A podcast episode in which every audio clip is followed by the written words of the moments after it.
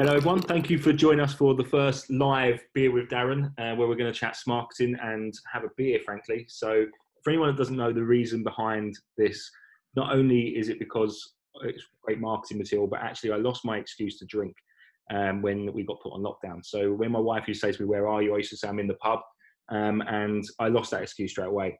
Now tonight's really special because when I used to say I was in the pub, this is the person I used to be in the pub with. So uh, tonight we're joined by Richard Turrell. Um, Richard, say hello. How are you? Hello, I'm good. Um, Darren, this is really good. I've spoken to you a lot over the last few weeks, and you've always been in a shed. And I was worried about your home life, your mental health. It's nice that you've been allowed indoors for this call.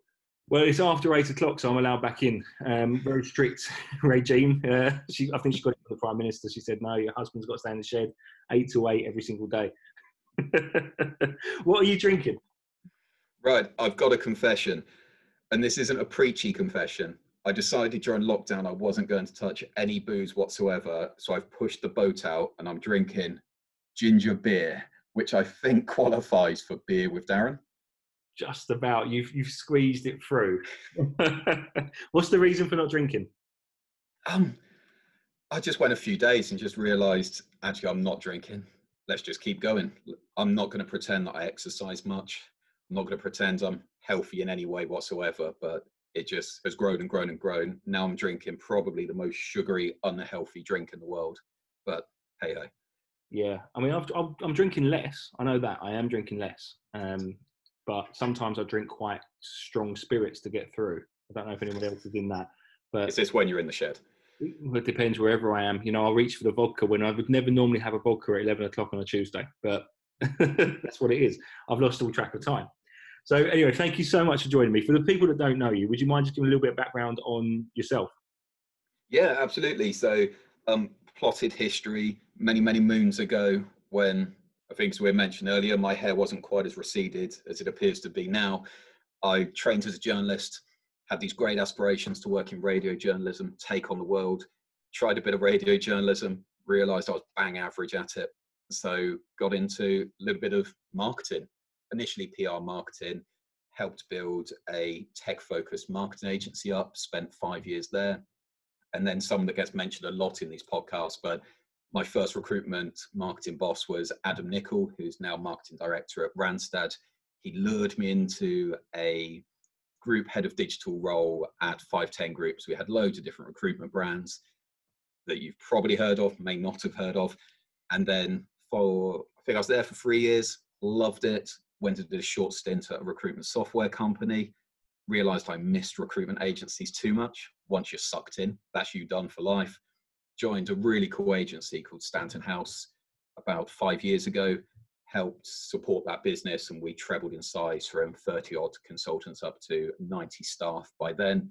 And then joined Handle Recruitment, geez, five months ago. Handle, if anyone doesn't know, purely recruits into the creative industries. And one of the things we're really proud of is we only work with recruitment businesses. Um, ignore that. That's my initial screw up already. I've done there. We only work with companies that just have great brands. So, really cool experience.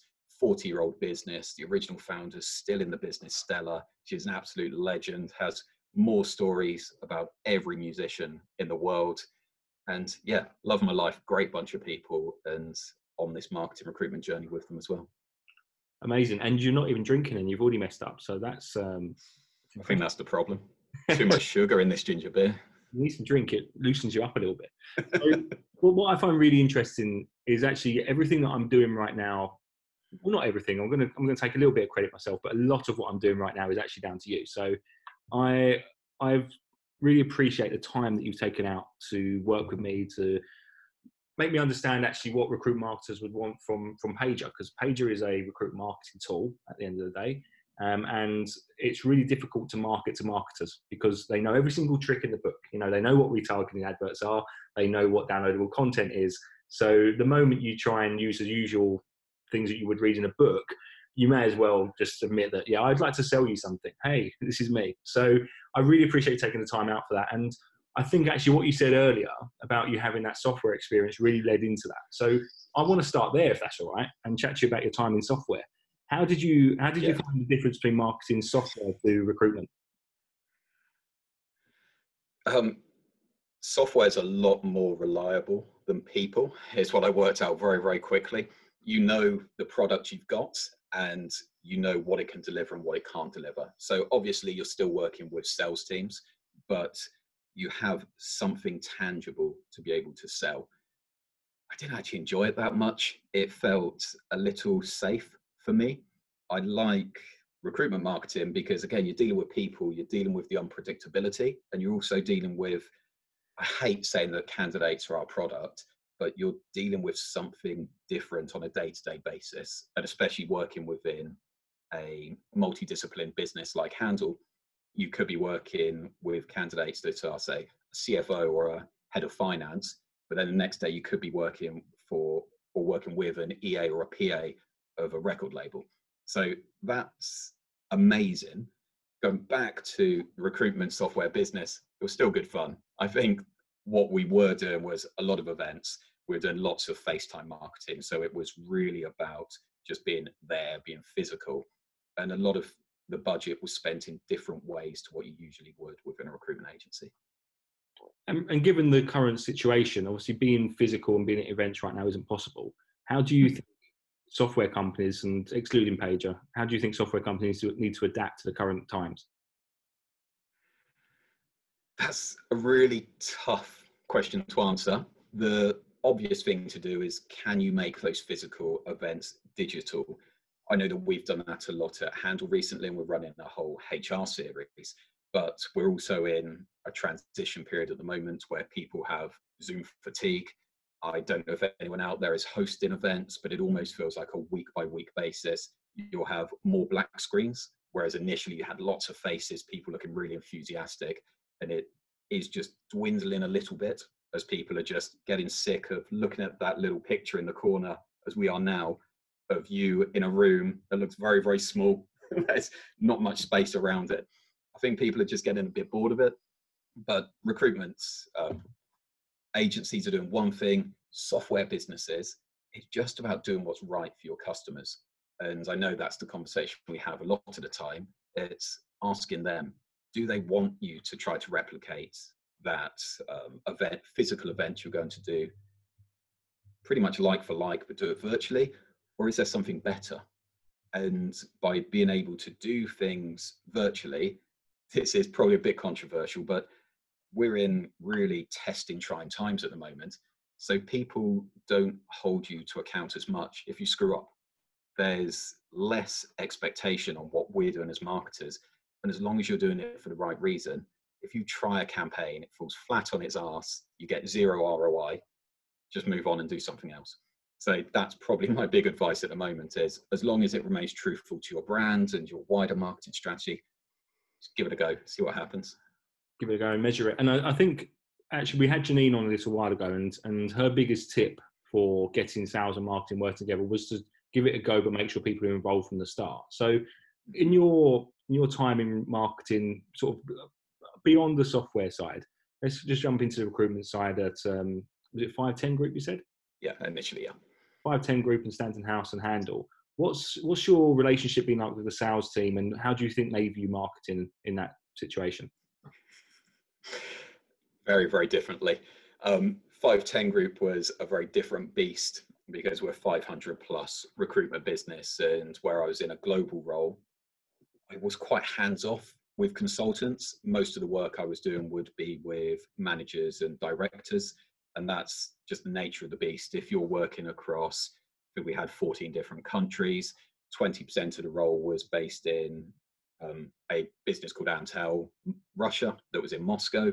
So I didn't have that much hand or day to day support with those consultants. So it was more about working with the marketing managers we had and trying to create campaigns that they could then roll into their teams. It's it must have been difficult to get buy-in from the start of a campaign because a lot of a lot of what um, I think the, the way to solve the problem between sales and marketing is to get the buy-in early on. But if you're if you're coming up with the campaigns at a higher level and then filtering them down, how did you how did you get buying at a lower level? Or did you just not? Did it just not happen?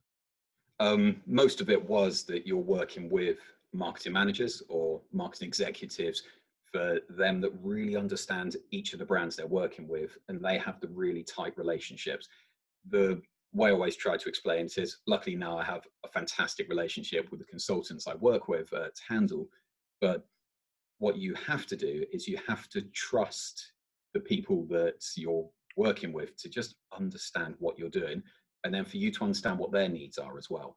So oh, I think we have a bit of a chat going on at the moment, Darren. Hey, Jim, how are you? Come on, you've got to type quick. I'm asking how you are, Jim. Oh, there you go. it's good. there you go. We've got chat functionality. Sorry, easily distracted, Darren. I feel like I'm taking over your, your website. No, I've, I've, seen I've seen your websites with pop-ups in the corner that you get distracted by. It's fine. We're good there. Um, yeah, so going back, the Wayne Janine absolutely um, hit it on the head. What you have to do is you have to get everyone's buy-in immediately to understand what the shared goals are.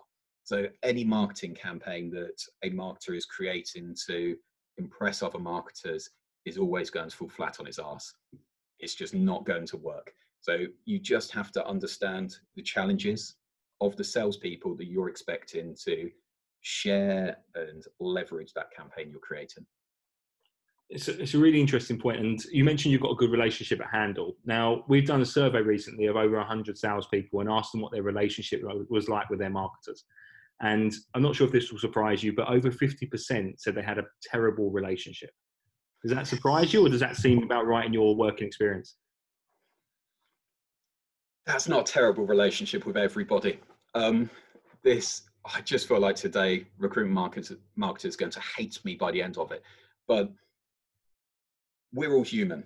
If you have a bad relationship with one or two people that are always pushing back, saying no, no, no, that fills a bigger part of your brain compared to all of the other consultants that are actually on board, want to help you, want to support you. So I'm surprised by that because you will find that most salespeople want marketing to work. If you went to a salesperson and said, if you had the choice of having no marketing department or a marketing department, I'd be very surprised if more than a handful said, no, let's get rid of them. Jim's asked the question whether it's bad or disconnected at times. So we actually broke that down further, Jim. So it was um, 38%. Sorry, give me one moment. I'll get the exact stats for you. So 38% said they had a weak relationship um, 13 around 14% sorry he said it was non-existent and terrible. Um, and the rest basically said up and down or strong relationship. It was it was only 25% that said they had a strong relationship. And let's let's concentrate on the strong. We know there's some negative things between sales and marketing but let's concentrate on the strong relationship you have at handle. How have you achieved that? Um, the obvious thing to do is it goes back to that point understand what people's problems are and understand what their job is as well so you if you go to a salesperson and just assume that the most important thing of their day is what you're about to ask them to do you're going to fail immediately if you don't understand when their busy times are of the week when they're really stressed when they're really struggling even being commercial enough to understand is their team doing well at the moment?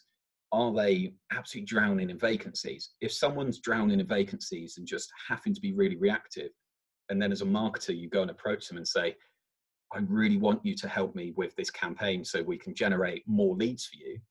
They aren't going to be able to deliver on those leads. So you've already pissed them off because you've approached them with something that is actually going to, it sounds ridiculous, cause them more of a headache if they support you with it. So the good relationships is 100% about understanding where they are, what's happening, and that's not what was happening last month. That's what's happening in their world today, and whether there's anything within your marketing strategy that will absolutely support them. Obviously, all marketing strategies are long term, and you have to tie that in, but it has to be about thinking tactically about the here and now and the, and the today and you, you mentioned having commercial nous surround you as a marketer. So how do you and I'm, I'm, going to say the term marketing at this point right so what does marketing mean to you is it a term number one that you hate Is it because um, some people actually hate it? That's what I'm starting to realize. But I personally love it because I think it's a really good conversation starter. So, what does marketing mean to you? And do you think that sums up what you've accomplished at Handle? Um, marketing as a phrase, I actually quite like it because it explains exactly what it should be sales and marketing working together. I know it sounds really cheesy, but kind of how we it's supposed here. to be, isn't it? Major, we are cheese. That's what we do. Come on. so you go, use that as a tagline. Um, the one problem, I guess, with marketing is just having that honest conversation with everyone that's involved, and that obviously is the sales guys and the marketing team around where responsibility for that mix lies. Because if people go in and think, for us to get that sell, it's going to be 50% input from marketing, 50% input from sales, then that is completely illogical because most recruitment businesses you look at, and this is real finger in the air stats, you may have one marketer for, say, 40 recruitment consultants. So you have a really big group of people in sales, and then you have a much smaller marketing team. So marketing is just what you're all doing together. And of course, if marketing's not helping sales, kind of question what you're doing in a very sales driven environment like recruitment. Absolutely. And and I think the biggest thing with with marketing and you know if you want to achieve it, it needs to be tied to revenue goals and then you break it down from there. So every everybody's working towards the same goal. Do you have in your in your marketing setup, do you have revenue goals and attribution to marketing in that? I do. Most of it's in my head, which is fantastic. So, um, again, having um, being in a position where I'm building a marketing function for Handle, that we're going through an incredible journey that is really about how marketing can be the BD hub of the business. How can marketing basically stop people having to make those cold calls that no one wants to make? It's about what initiatives can we put in place that just really drives the business forward.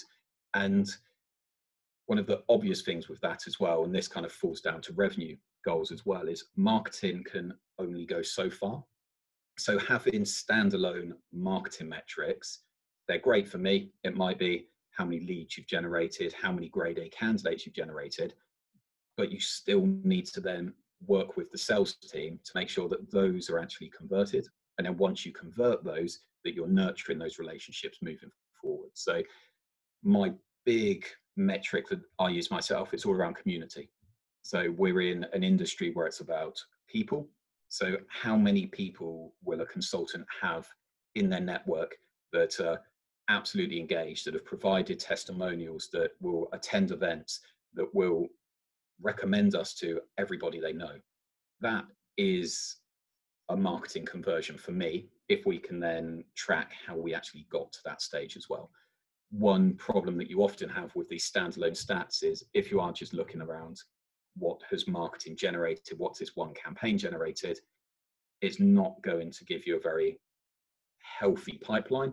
It's almost just going to start throwing things at you.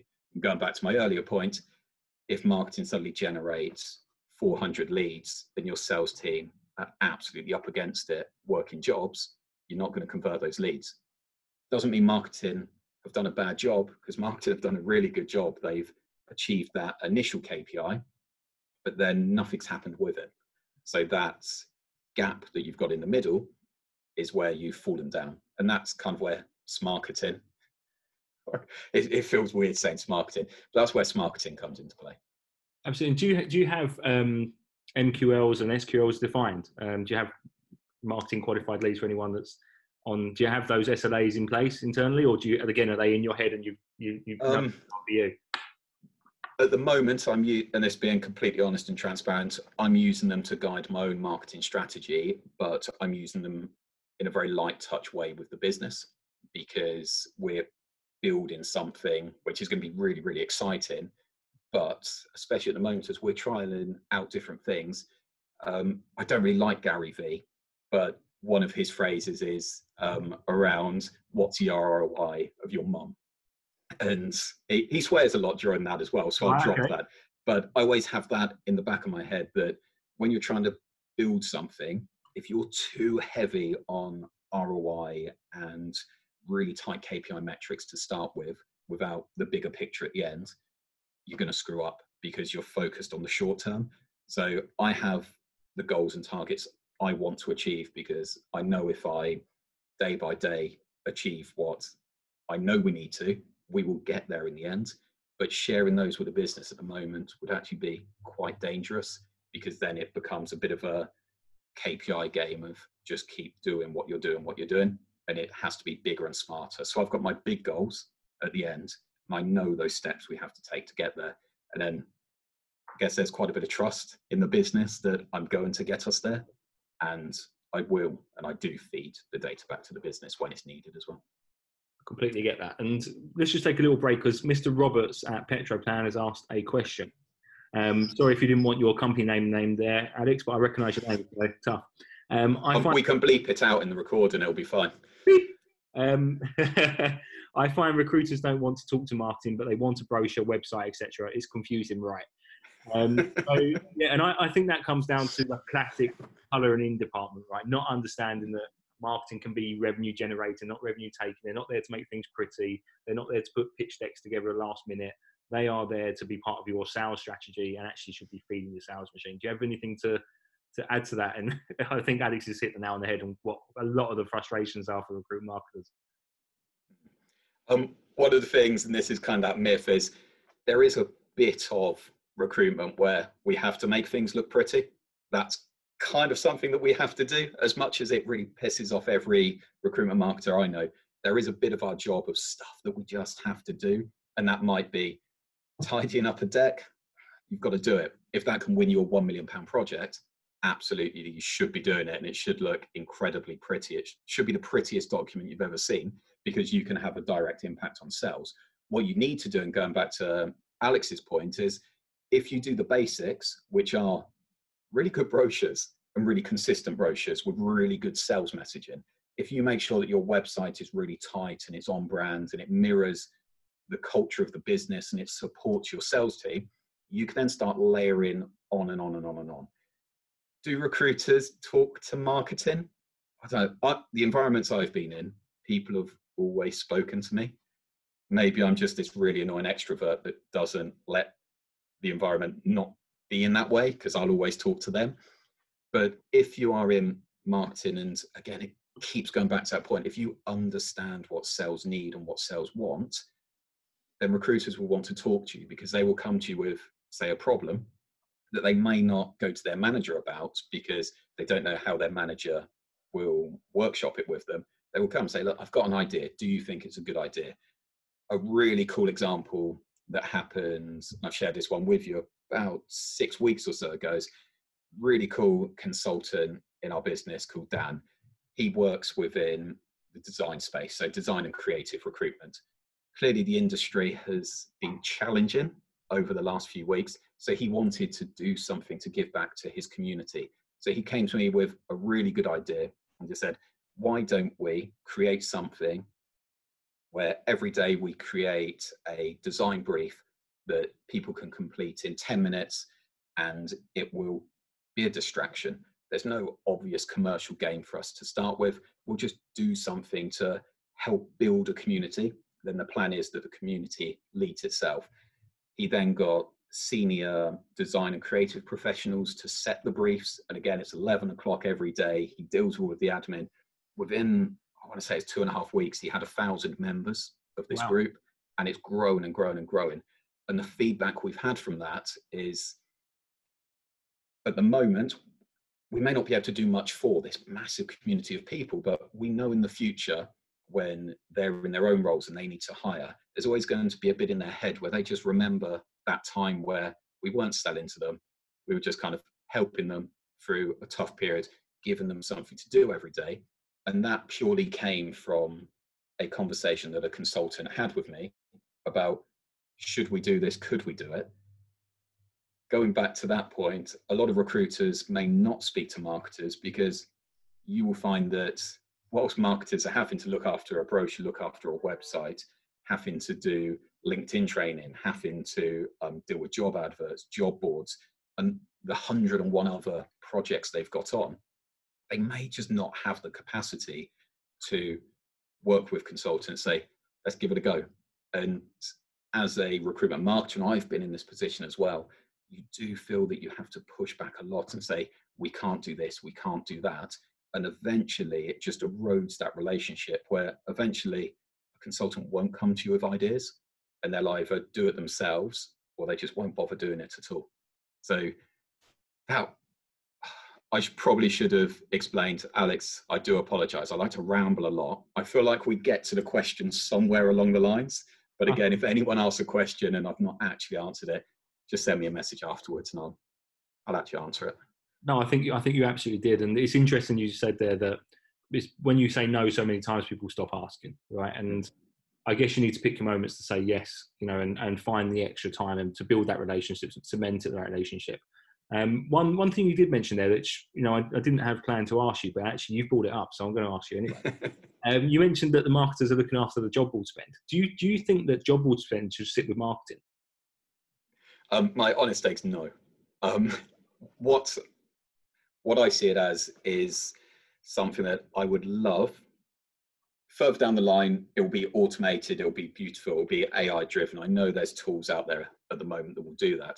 But at the moment, I would love consultants to just be purely responsible for that. So as long as you give them the data, we're not quite there at Handle at the moment, but if you can give a consultant the data to say, if you post this advert, it costs you this amount of money, you will get, say, 100 applicants. Do you know, only one of those applicants is likely to even get onto our CRM. So you make that decision. Do you want to post to that job board or do you not? And if consultants start thinking strategically around where they're posting jobs, then it's amazing. The big issue you have, and you see a lot in recruitment businesses, is the ROI of job boards is based on how much you spend to how many placements are made from that job board source, which is an absolutely ridiculous way to measure whether a job board is good because you're completely eradicating the fact of how much admin time is spent there. And it comes back to that. If you're having to um, sift through a thousand candidates to maybe get one, just don't bother. There's probably better ways for you to be investing your time. So yeah, I'd love consultants to be in charge. Because you know, obviously, I speak to a lot of recruit marketers, and and obviously, I talk about budget as well. Because at some point, I'd love to be in their budget, being really frank. So I, I hear frustrations from them that you know the job board budget is this, and they don't actually control the spend there. Um, and I guess where I was going with that question was, what do you think marketing should be in control of? And if you if you were setting up and I'd ask this question to everybody: if you were setting up a recruitment agency right now, you had investment, you were going to have ten people, what would that split look like? Who would make up your business? That's an awful question, but I'm going to go for it. So, um, if we let's assume we're outsourcing back office because that then removes quite a big headache and won't piss off too many of my colleagues. So, all back office apart from marketing is being um, outsourced. I would still go with as many marketing savvy consultants as possible. And from a marketing team, I, I really do think that we should keep marketing lean. So what you can do is again, you've got to have a couple of people, or maybe you go to that one per 30 consultants in a business, but you have to have the flexibility and the budget as well to be able to pull in different experts. If you just have a massive marketing team full of generalists, if you really want to push the boat out and do something really cool, you've not got the expertise or skills to do it. And you've spent all of your money on talent and um, headcount, and you can't actually then outsource to get the best designers. You can't then get um, the best data architects. Could be that if it's a campaign. And even looking at some of the comments down the side, if you are then looking to, say, with job board automation, get involved with a tool, yes, a recruitment marketer can be involved in that, but you want experts to be able to deliver that for you. So I know, so I, know I know you think that's. I'll keep it quite lean. And that's what's interesting is every every marketer I speak to says the same thing.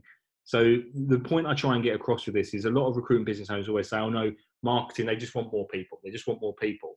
you know, they want a copywriter, they want a videographer, they want a web designer, they want all of this in house. When actually it's not the case at all. It's not the case. They just want to have the freedom to make sure they've got the right people for the campaigns they're executing on. Um, which is why I always ask that question because nobody's ever said to me, I would have eight people in marketing, I'd have a copywriter over there, I'd have someone manage my AdWord campaigns. Nobody has said that at all. Um, so it's just making the point that if there are any recruitment business owners watching this, marketing know what they're doing and they will bring in the right people at the right times. So with that, I want to run through the most common complaints from salespeople off the back of our survey. The first one we've already touched on enough, so not enough communication. We've all said we need to be talking a lot more with our salespeople. The the second one is actually that the posts are too generic, and they're they're talking about social media posts. So when we we asked about the content that your your marketers are producing, how do you feel about it? And they just said the posts are too generic. What do you think about that? Um, I agree entirely. And there's a reason for that. Unless you're a very niche recruitment business, there is what you have, and let's just use LinkedIn as an example. And I'll use Antal as an example here. We'll have 65,000 LinkedIn followers. Everyone within that group has a very different specialism or focus. You cannot produce one piece of content that is going to resonate with everyone in that audience. So you have to, by nature, because it's big brand marketing, you have to keep it quite generic. And what you have to do, though, is to build into that that consultants can then take that message, tailor it for their audience and their community, and then they use that marketing. So if you post something on LinkedIn, for example, they then have to look at it and go, how would this be relevant to my audience? They repost and reshare and engage that way. So by nature, and again, you've only got a few marketers doing this. If you expect a marketer to be creating very niche content for every single audience, you're going back to that's quite a big spend that you're going to be putting in there. So my approach is very much having big hero pieces, but having the flexibility for each team to then tailor it for their audience. Perfect. And I think that's what a lot of consultants need to hear because I guess what Richard's saying there is you can solve that yourself the posts are generic and they have to be but if you want to tailor them do it but get involved with marketing you know. If you don't if you just then go oh that's too generic i'm not posting it well then that's your own problem really. Um, the third one is actually don't ask for our opinions which i think goes into communication but looping back into a successful campaign i, I guess it comes with getting their opinions right at the start so they feel bought in. I, I think we've covered that already but the fourth one i find really interesting. So the fourth biggest complaint was that marketers have a lack of industry knowledge. So they don't feel like they are the experts. And the you know, if, if let's say just take creative industries for example, creative industries are broken down into even more niches, right? So I guess their complaint is that you don't know their niche. So how could you market it? Yeah. But the challenge is you have to leverage their expertise. So it's about being inquisitive. So that is the one thing that recruitment marketers need to be is inquisitive. If you go to a director or even a junior consultant that's living and breathing conversations with people within that niche every day, they're going to have more knowledge. So if you just go in, speak to them, drill down and find out, it's those wonderful questions, isn't it? What's the biggest challenge of your network at the moment? If you know that, you can then produce marketing for it. I'd I'd back myself to blag it and give it a go. if someone came up to me today and said, right, we've got this really niche um, reporting language that only seven people in the UK know. I know all seven of them, but you couldn't do a campaign for those people because you don't understand it. Like, They're the experts. We're not the experts. So a bit like you're doing, Darren. Ask the experts for their opinion, their challenges, their advice, and then you just market solutions back to them. So I'm never going to be able to know the intricate issues of everybody that's on our database, but our consultants do. So as long as they feed that back into marketing, you can then create campaigns that work around it. So again, everything comes back to communication. It, it does, and and the last the last complaint actually is exactly where you just touched on. So the, the final complaint from salespeople is that marketing make them share irrelevant content, which obviously hits home for us because Paiger is a tool to get your sales team sharing your marketing content. Um, so to hear that complaint, it it you know it hit home because we we we do let people segment people by department, location, and tags. Whether people use that functionality or not you know we don't control that. So how forget Paiger for for example, how do you make sure that the content you're asking them to share is relevant to them? You quickly find out. So you just use that caveat. Only share this content if you think it is relevant to your network.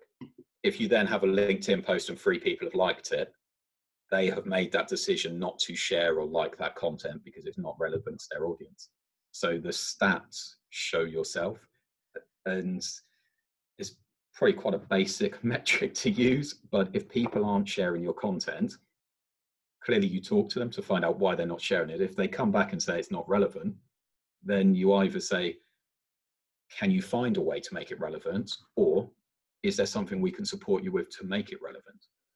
So I'm just going to keep saying communication at the end of every single question you ask me.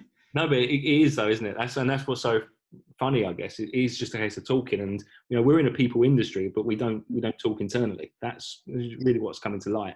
Does anyone have any more questions from the the audience? It feels like we're on Who Wants to Be a Millionaire. Um, before I end my final final question for Richard. That's it. We've all been doing quizzes, so I reckon my general knowledge is pretty strong. Jim, Maddox, anyone? Anyone got any more questions? No? Cool. All right. So my, my final question to you is what's your number one tip? And I know you're going to say communication, but other than communication, what's your number one tip to get your sales and marketing teams working closer together? Work with people you like.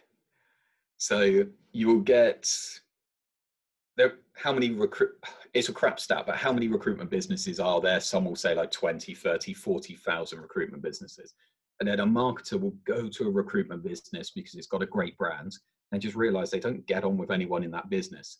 And then they go to work every day and just feel like they're fighting with people every single day to get their job done. If you genuinely like the people you work with, all of this and this relationship and communication and trust just happens. So. I've it's the bad bit of advice, and it kind of ties into this podcast. The bit of advice I give to anyone that's going into a recruitment business is say, go onto the sales floor, chat to people, if you wouldn't go and have a beer with 75% of those people, it's not the right business for you because you're not going to be able to build a proper relationship with this business. So just don't be a dick. Don't work with dicks. It's quite easy, really, isn't it? It's funny because I, I, was on a, um, a, webinar today, and I won't name any names, but the the marketer that basically said they can't get the sales manager to buy into marketing um, what was my advice? My advice was to get a new job.